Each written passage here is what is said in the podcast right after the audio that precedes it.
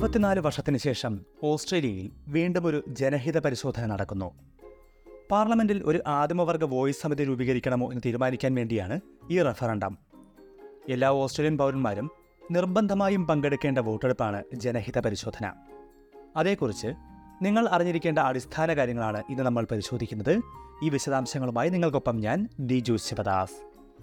S B S മലയാളത്തിൽ ഇത്തരത്തിൽ നിങ്ങൾ അറിഞ്ഞിരിക്കേണ്ട നിരവധി ഓസ്ട്രേലിയൻ വിശേഷങ്ങൾ പോഡ്കാസ്റ്റുകളായി എത്തിക്കുന്നുണ്ട്. അവ കേൾക്കാനായി എസ് ബി എസ് മലയാളത്തെ പിന്തുടരുക. നിങ്ങൾ പോഡ്കാസ്റ്റ് കേൾക്കുന്ന ഏത് പ്ലാറ്റ്ഫോമിലും അല്ലെങ്കിൽ S B S audio app download ചെയ്യുകയോ S B S Malayalam Facebook page പിന്തുടരുകയോ ചെയ്യാം.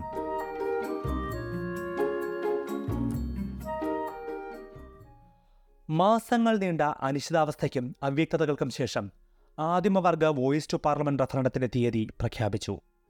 പ്രധാനമന്ത്രി ആന്റണി അൽബനീസിയാണ് അഡലേഡിൽ ഈ പ്രഖ്യാപനം നടത്തിയത് On that day, every Australian will have a once in a generation chance to bring our country together and to change it for the better. To vote October പതിനാലാണ് പ്രധാനമന്ത്രി പ്രഖ്യാപിച്ച ആ ദിവസം for recognition, listening, and better results. And I ask all Australians to vote yes. നമ്മൾ മലയാളികളെ പോലുള്ള കുടിയേറ്റ സമൂഹത്തിൽ നല്ലൊരു ഭാഗവും ആദ്യമായിട്ടാകും ഒരു റഫറണ്ടത്തിന്റെ ഭാഗമാകുന്നത്. ഓസ്ട്രേലിയയിൽ ജനിച്ചു വളർന്നവരാണെങ്കിൽ പോലും നാൽപ്പത് വയസ്സിന് താഴെയുള്ളവർ ഇതുവരെ റഫറണ്ടത്തിൽ വോട്ട് ചെയ്തിട്ടുണ്ടാകില്ല. അതിനാൽ തന്നെ രാജ്യത്തെ നല്ലൊരു ഭാഗം പേർക്കും റഫറണ്ടവും അതുമായി ബന്ധപ്പെട്ട പ്രചാരണവും നടപടിക്രമങ്ങളുമെല്ലാം പുതിയൊരു അനുഭവമാണ്. പക്ഷേ എല്ലാ ഓസ്ട്രേലിയൻ പൗരന്മാരും നിർബന്ധമായും റഫറണ്ടത്തിൽ വോട്ട് ചെയ്യണം എന്നാണ് നിയമം. വോട്ട് ചെയ്യാത്തവർക്ക് പിഴ ലഭിക്കാം. അതിനാൽ എന്താണ് ഈ റഫറണ്ടം എന്നും അത് എങ്ങനെയാണ് നടക്കുന്നതെന്നും അറിഞ്ഞേ പറ്റൂ. ആദ്യം എന്താണ് റഫറണ്ടം അല്ലെങ്കിൽ ജനഹിത പരിശോധന എന്ന് നോക്കാം. ഓസ്ട്രേലിയൻ ഭരണഘടനയിൽ ഏതെങ്കിലും തരത്തിലുള്ള ഭേദഗതി വരുത്തണമെങ്കിൽ അതിന് അനിവാര്യമായ വോട്ടെടുപ്പാണ് റഫറണ്ടം ഒരു നിശ്ചിത വിഷയത്തിൽ രാജ്യത്തെ എല്ലാ പൗരന്മാരും വോട്ട് ചെയ്യുന്ന രീതി. സാധാരണ തെരഞ്ഞെടുപ്പ് നടക്കുന്നത് പോലെ ഒരു പോളിംഗ് ബൂത്തിൽ പോയി തന്നെയാണ് ഒക്ടോബർ പതിനാല് ശനിയാഴ്ച റഫറണ്ടത്തിലും വോട്ട് ചെയ്യേണ്ടത്. എന്നാൽ സാധാരണ തെരഞ്ഞെടുപ്പുകളേക്കാൾ നിരവധി വ്യത്യാസങ്ങളുമുണ്ട്. തെരഞ്ഞെടുപ്പിൽ ഓരോ സ്ഥാനാർത്ഥിക്കും നേരെ നമ്പർ രേഖപ്പെടുത്തുന്ന രീതിയാണെങ്കിൽ ഇവിടെ റഫറണ്ടത്തിലെ ചോദ്യത്തെ അനുകൂലിക്കുന്നു എതിർക്കുന്നു എന്ന് മാത്രം അതായത് യെസ് എന്നോ നോ എന്നോ മാത്രം രേഖപ്പെടുത്തിയാൽ മതി. വോട്ടെടുപ്പിലെ വിജയിയെ തീരുമാനിക്കുന്നതിലും വ്യത്യാസമുണ്ട്. ഇരട്ട ഭൂരിപക്ഷം അഥവാ ഡബിൾ മെജോറിറ്റിയാണ് വേണ്ടത്.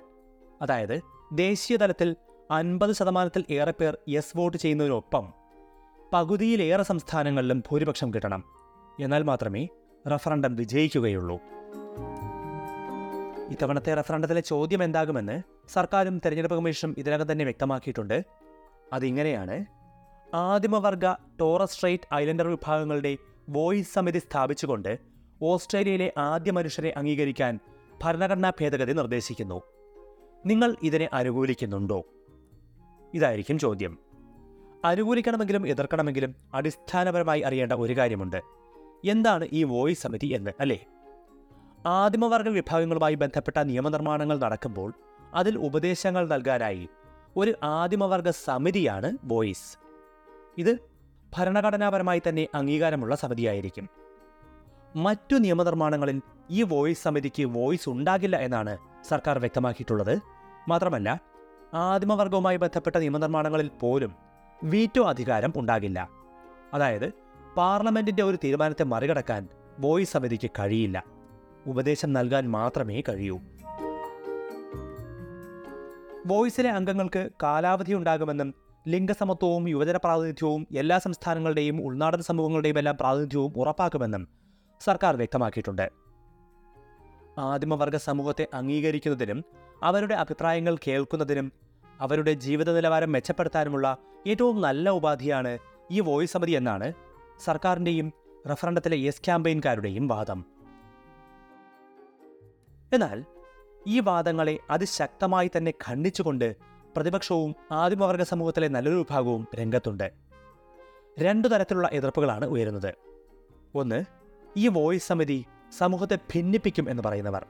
രണ്ട് വോയിസ് സമിതി എന്നത് പല്ലില്ലാത്തൊരു സിംഹം മാത്രമായിരിക്കും എന്ന് പറയുന്ന ആദിമവർഗ വിഭാഗങ്ങൾ. എന്തായിരിക്കും വോയിസിന്റെ ഘടനയെന്നും എങ്ങനെയാകും ഇത് പ്രവർത്തിക്കുകയെന്നും സർക്കാർ ഇതുവരെയും ഒരു വ്യക്തതയും നൽകിയിട്ടില്ല. എന്താണ് എന്ന് പോലും അറിയാത്തൊരു സമിതിക്കായി ജനങ്ങളോട് വോട്ട് ചെയ്യാൻ പറയുകയാണ് സർക്കാർ എന്നാണ് പ്രതിപക്ഷത്തിന്റെ പ്രധാന വാദം മാത്രമല്ല സമൂഹത്തെ രണ്ടായി വിഭജിക്കുകയും രണ്ടു തരം പൗരന്മാരെ സൃഷ്ടിക്കുകയും ചെയ്യുന്നതാകും ഈ റഫറൻഡം നടപടികളെന്നും വാദമുണ്ട്.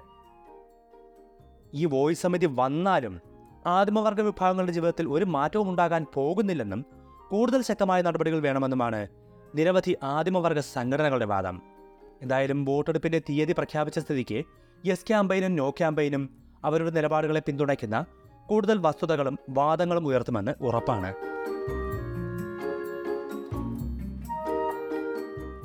ഇപ്പോൾ വോയിസിന്റെ അടിസ്ഥാന രൂപം മനസ്സിലായെങ്കിൽ വോട്ട് ചെയ്യാനുള്ള മാർഗങ്ങൾ കൂടി നോക്കാം അല്ലേ? ഞാൻ നേരത്തെ സൂചിപ്പിച്ചതുപോലെ ഒക്ടോബർ പതിനാലിന് പോളിംഗ് ബൂത്തിലെത്തി വേണം വോട്ട് ചെയ്യാൻ. അഥവാ ആ ദിവസം നിങ്ങൾ സ്ഥലത്തില്ലെങ്കിൽ മുൻകൂർ വോട്ടിംഗ് അഥവാ ഏർലി വോട്ടിംഗ് ഉണ്ടാകും.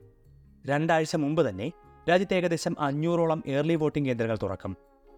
ആ സമയത്ത് വിദേശത്താണെങ്കിൽ അവിടെ നിന്ന് വോട്ട് ചെയ്യാനും ഇലക്ട്രൽ കമ്മീഷൻ സൗകര്യമൊരുക്കുന്നുണ്ട്. കോൺസുലേറ്റുകളിലും എംബസികളിലുമായി എൺപത്തി അഞ്ചോളം വിദേശ വോട്ടിംഗ് കേന്ദ്രങ്ങൾ ഒരുക്കും എന്നാണ് അറിയിപ്പ്. എന്നാൽ ഓൺലൈൻ വോട്ടിംഗ് ഉണ്ടാകില്ല. വോട്ടെടുപ്പ് കഴിഞ്ഞാൽ ഫലം എന്ന് വരും എന്നറിയാമോ? പൂർണഫലം വരാൻ പതിമൂന്ന് ദിവസം വരെ എടുക്കാമെന്നാണ് തിരഞ്ഞെടുപ്പ് കമ്മീഷൻ പറയുന്നത്. എന്നാൽ ഏതെങ്കിലും ഒരു ഭാഗം നല്ല മുൻതൂക്കം നേടുകയാണെങ്കിൽ അതിനും ഏറെ മുമ്പ് തന്നെ ഈ നൂറ്റാണ്ടിലെ ആദ്യ റഫറണ്ടത്തിന്റെ ഫലം അറിയാൻ കഴിയും.